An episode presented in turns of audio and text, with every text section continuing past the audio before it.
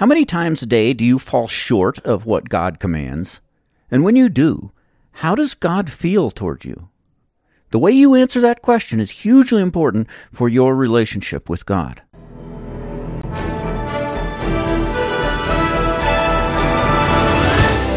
Welcome to the Food for Your Soul podcast, where we apply the Word of God to the hearts of men and women to stoke the fires of your delight in Christ. Here's your host, Dr. D. Richard Ferguson. Inevitably, the quietist, the anti-work, anti-effort, anti-law crowd will use the word grace.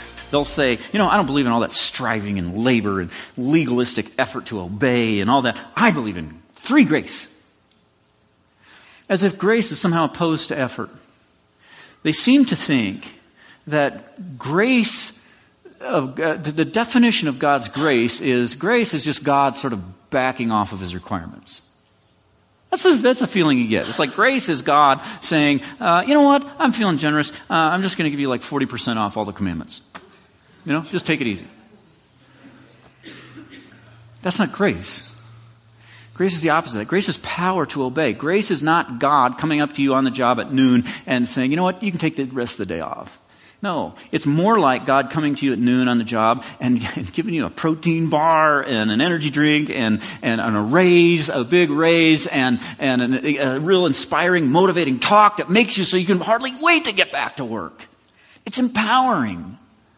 His empowering grace. 1 Corinthians 15:10. His grace to me was not without effect. What effect, Paul? What was the effect of grace?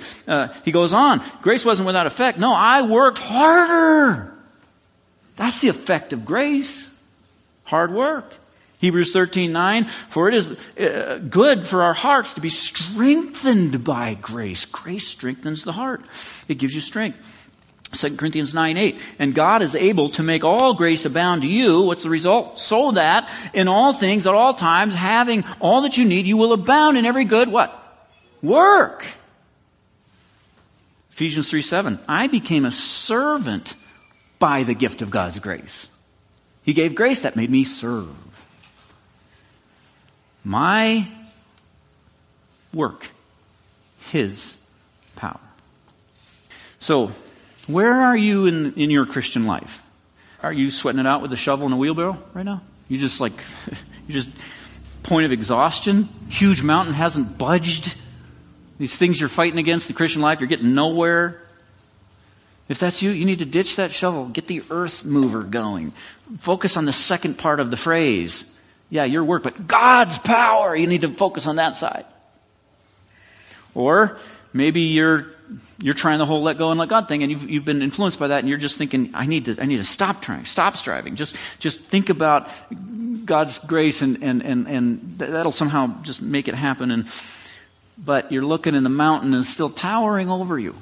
You're still not getting traction in your Christian life. If that's you, you need to focus on the first part of that phrase. Yeah, it's God's power, but it's your work. Your work, God's power. So get off the lawn chair. But what if you understand both sides? And you're the latter guy. You're trying to draw near to God. You're trying to do it right. You're trying to learn what the Bible says about how to tap into divine power. You're not shoveling with your own strength. You're relying on God's strength, and you're doing the best you can, but you are working hard. You're trying to walk by the Spirit best you can, but you just keep getting discouraged. It just seems too hard. It seems overwhelming. You feel condemned and broken. Then what do? I wanted to spend one more week in these same two verses. And I don't want to get tedious here in how slow we go through the book, but I just felt like we need to stay here because I think there's some very important principles. I think there's a lot of people in that third place that I just described. You're trying to do it the right way, and yet you're getting discouraged and feeling overwhelmed. And I think there's some principles in these two verses that will really help a lot with that. Inevitably, whenever I preach a sermon about duty, this is real heavy on God's commands. This is required of you. A lot of imperatives. Typically, I'll get pushback. People will talk about how they were discouraged, and when I ask them, sometimes people leave the church over that. There's like it's too much duty, too much commandments around here, and I'll ask them. I'll say, are those commandments not in the verse? Am I reading it wrong? Or are they not there? And they'll say, no, they're there. I can see that they're there. It is commanding the stuff. It's just too much. It's too much. And so they leave. When that happens, what's going on there with a person like that? Is that just spiritual laziness? I don't think so. In some cases it might be, but in most cases, I don't think that's the issue. In my experience, the biggest reason why people resist commands and imperatives in the Scripture is not so much because of laziness, but because of guilt feelings. Christians are people who long to be loved by God and to feel that love. Right? That's what we're all about. We want to have closeness with God. And we long to be accepted by Him and not condemned. And we long for Him to be pleased with us and not displeased with us. And so when we read about God requiring all these really high standards and calling us to live this way, and then we see all our multitude of failures, we just think, God must be unhappy with me. He's got to be. How could God have anything towards me other than anger, given how many times, how frequently I disobey Him and rebel against Him? He's got to be upset. And they can't stand the thought of God incessantly being upset with them, constantly, all the time. And so they want to get out of that, and the only way they can get away from that is by imagining that grace means that God is lowering His standard way down here so that I'm just over it a little bit. How should we think about God's attitude towards us in relationship to our failures when we sin? Because God wants us, He tells us, abstain from sin, right? And then what do? We go out and sin. God tells us, obey, and we disobey every day. God wants us to walk in wisdom, and what do? We do foolish things. He wants us to persevere, and we give up. He wants us to be selfless, and we're selfish. He wants us to be thankful, and we complain. He wants us to be diligent, and we're lazy. So much failure. Again and again, every day.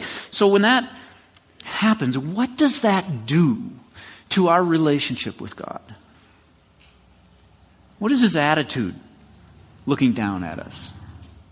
Let's look at these two verses, verses 12 and 13. Now, there's four observations I want to make. Just point these out to you as quickly as I can. So first, let's start with verse 13. Verse 13 says, "For it is God who works in you to will and to act according to His good pleasure." God is working in you, fixing your will. Think about that for a minute. Because the biggest mountain you're ever going to have to move is your will.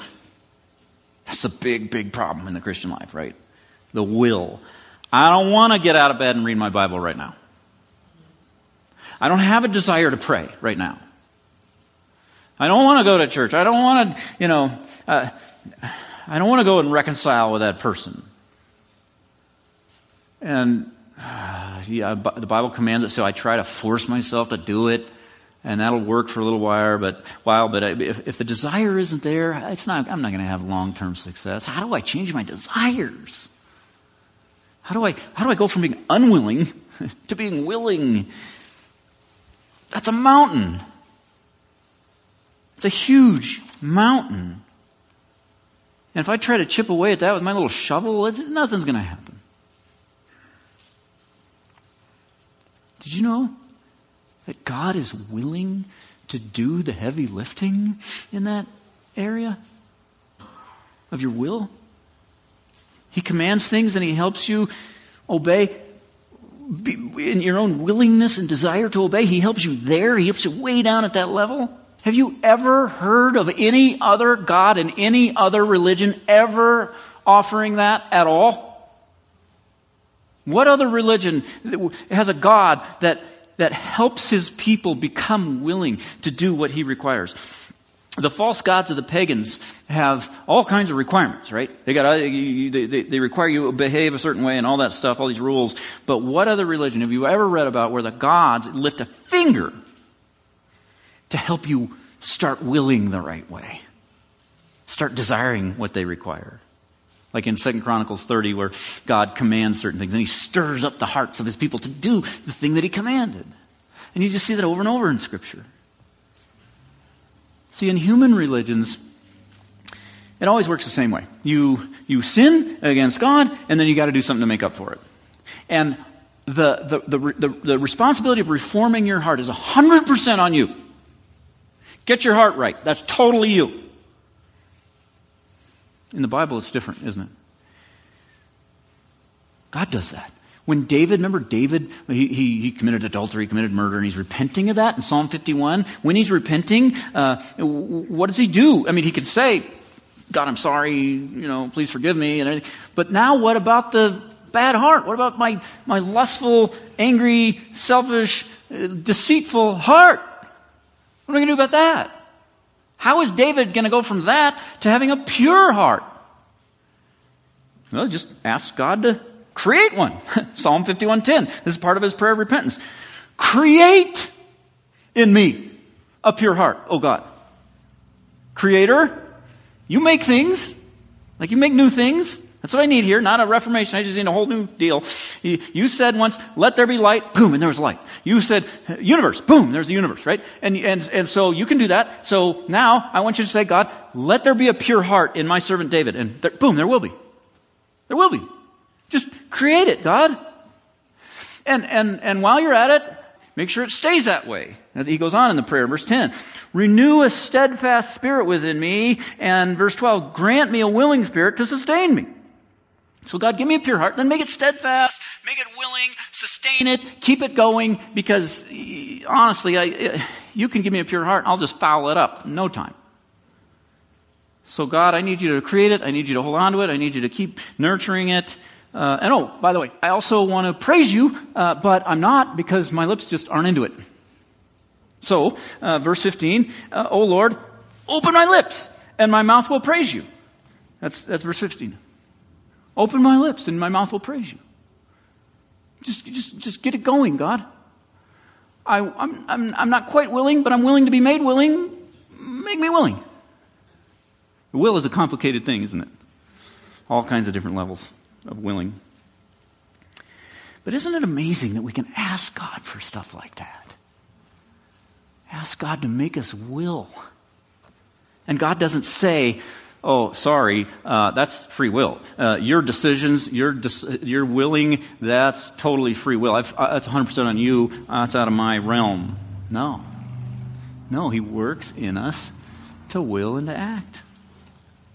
What a blessed thing that is. What an encouragement. Now, someone will ask, which comes first, my work or his power? What's the order? That's where mystery comes in. Be careful how you answer that question, because I know that some are prone to just oversimplify in one direction or the other. Our Calvinist friends will be, their tendency is to say, oh, God's always first. He works and we respond. That's just that simple. And they're maintaining God's sovereignty. And then our Arminian friends will say, no, we act first. If we act, then God will give grace. Which one is it? I think both of those are an oversimplification of what the Bible says, because the Bible says both of those. It uses both language, both sides. Many times the Bible does actually put your responsibility first. For example, Ezekiel 18:31. He says, God says, rid yourselves of all the offenses that you have committed and get a new heart and a new spirit. Why will you die, O house of Israel? I take no pleasure in the death of anyone, declares the sovereign Lord. He's like, why are you going to die? I'm not doing that. That's you. It's your decision. It's not necessary. So that makes them like, they act. If they would repent, if they would get a clean heart, then God would respond. So you have passages that talk like that.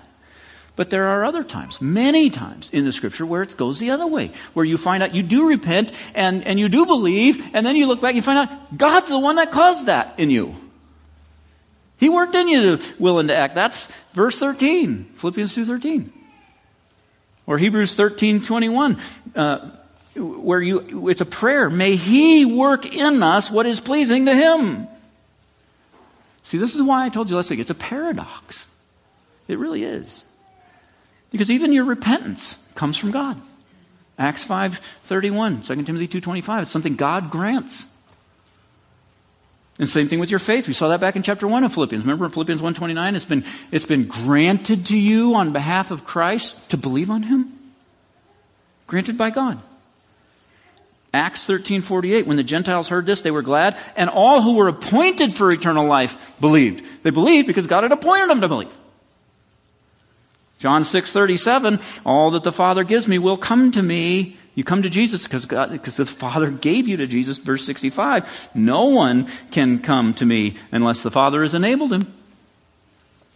So there's no simplistic, easy way to just come up with a system for understanding how God's work in our hearts and our responsibility fit together. It's a mysterious thing, but we must believe both sides of this paradox. Both sides are crucial, because if you downplay one side or the other, then you either make God the author of your sin or you make you the author of your salvation, both of which are heresy. Right? But the point that I want to emphasize in this sermon, my point today, is on the sovereignty, the divine sovereignty side of this. God working in you. It's God who works in you to bring about the things that he desires. What does that tell you about God, what he's like?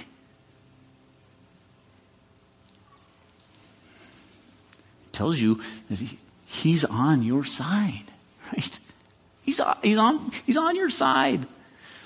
When you think of all the times when you've sinned, you've disobeyed God, you've rebelled, you've stumbled, and you get the sense that he's got to be against me. He must just be down on me, sick of me. That's not true. God is for you. He's on your side.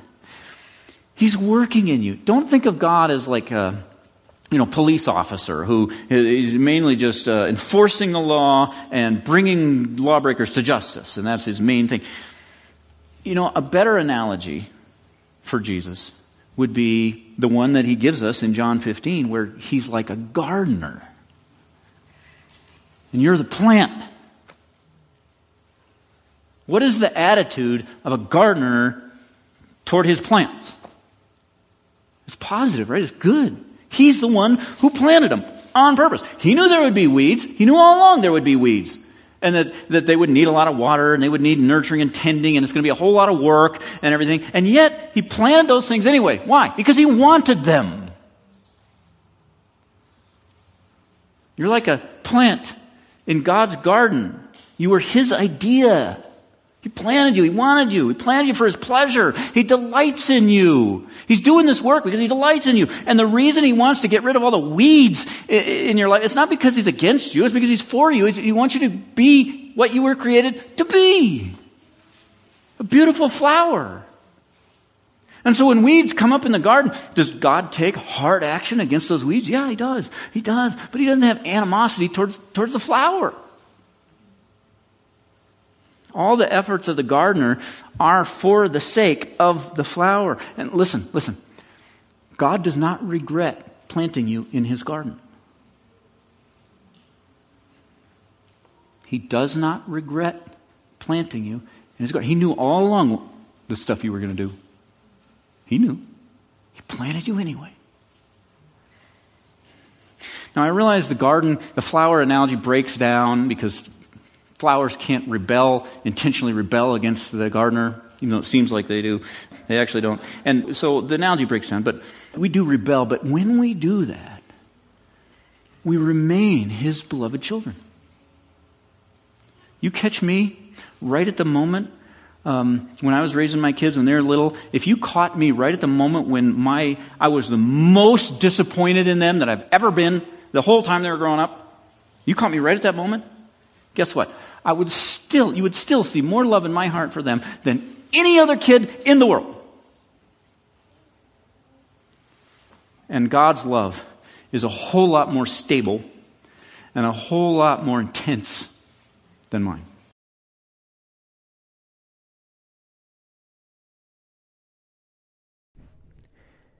Keep your eye open today for things that people take care of, whether it be flowers, a tree someone planted and watered, an expensive bicycle that somebody keeps clean and well-oiled and hidden away from thieves, a nice car, a manicured lawn. Watch out for things like that today, and let it remind you each time of God's nurturing, tending, protective care for you as His prized possession. Father, you tend your flock like a shepherd. You water your garden, prune bad branches, protect from harm, rip out the weeds.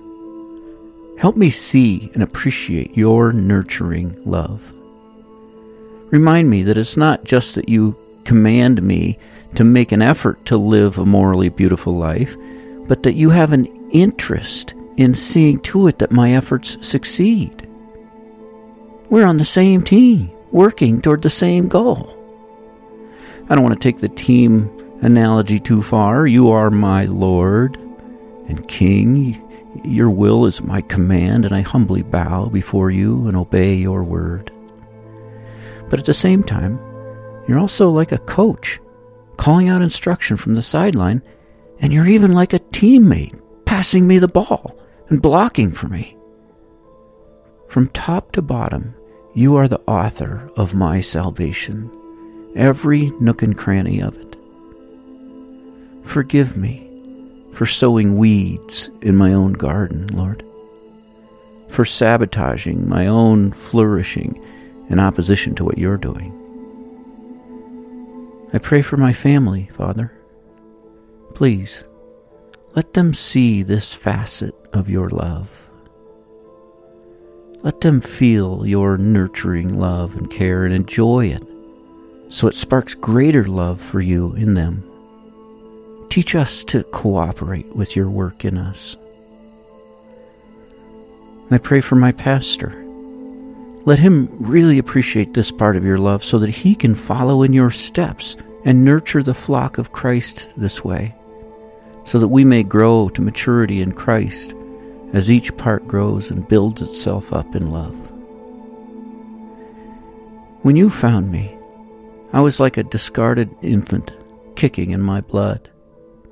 You rescued me, saved my life, washed me, tended my wounds, and gave me health. You clothed me and fed me and raised me in your royal family. Teach me to live like a child of the great King of the universe, the Holy One. Thank you for listening. If you found today's episode edifying, why not share it with a friend?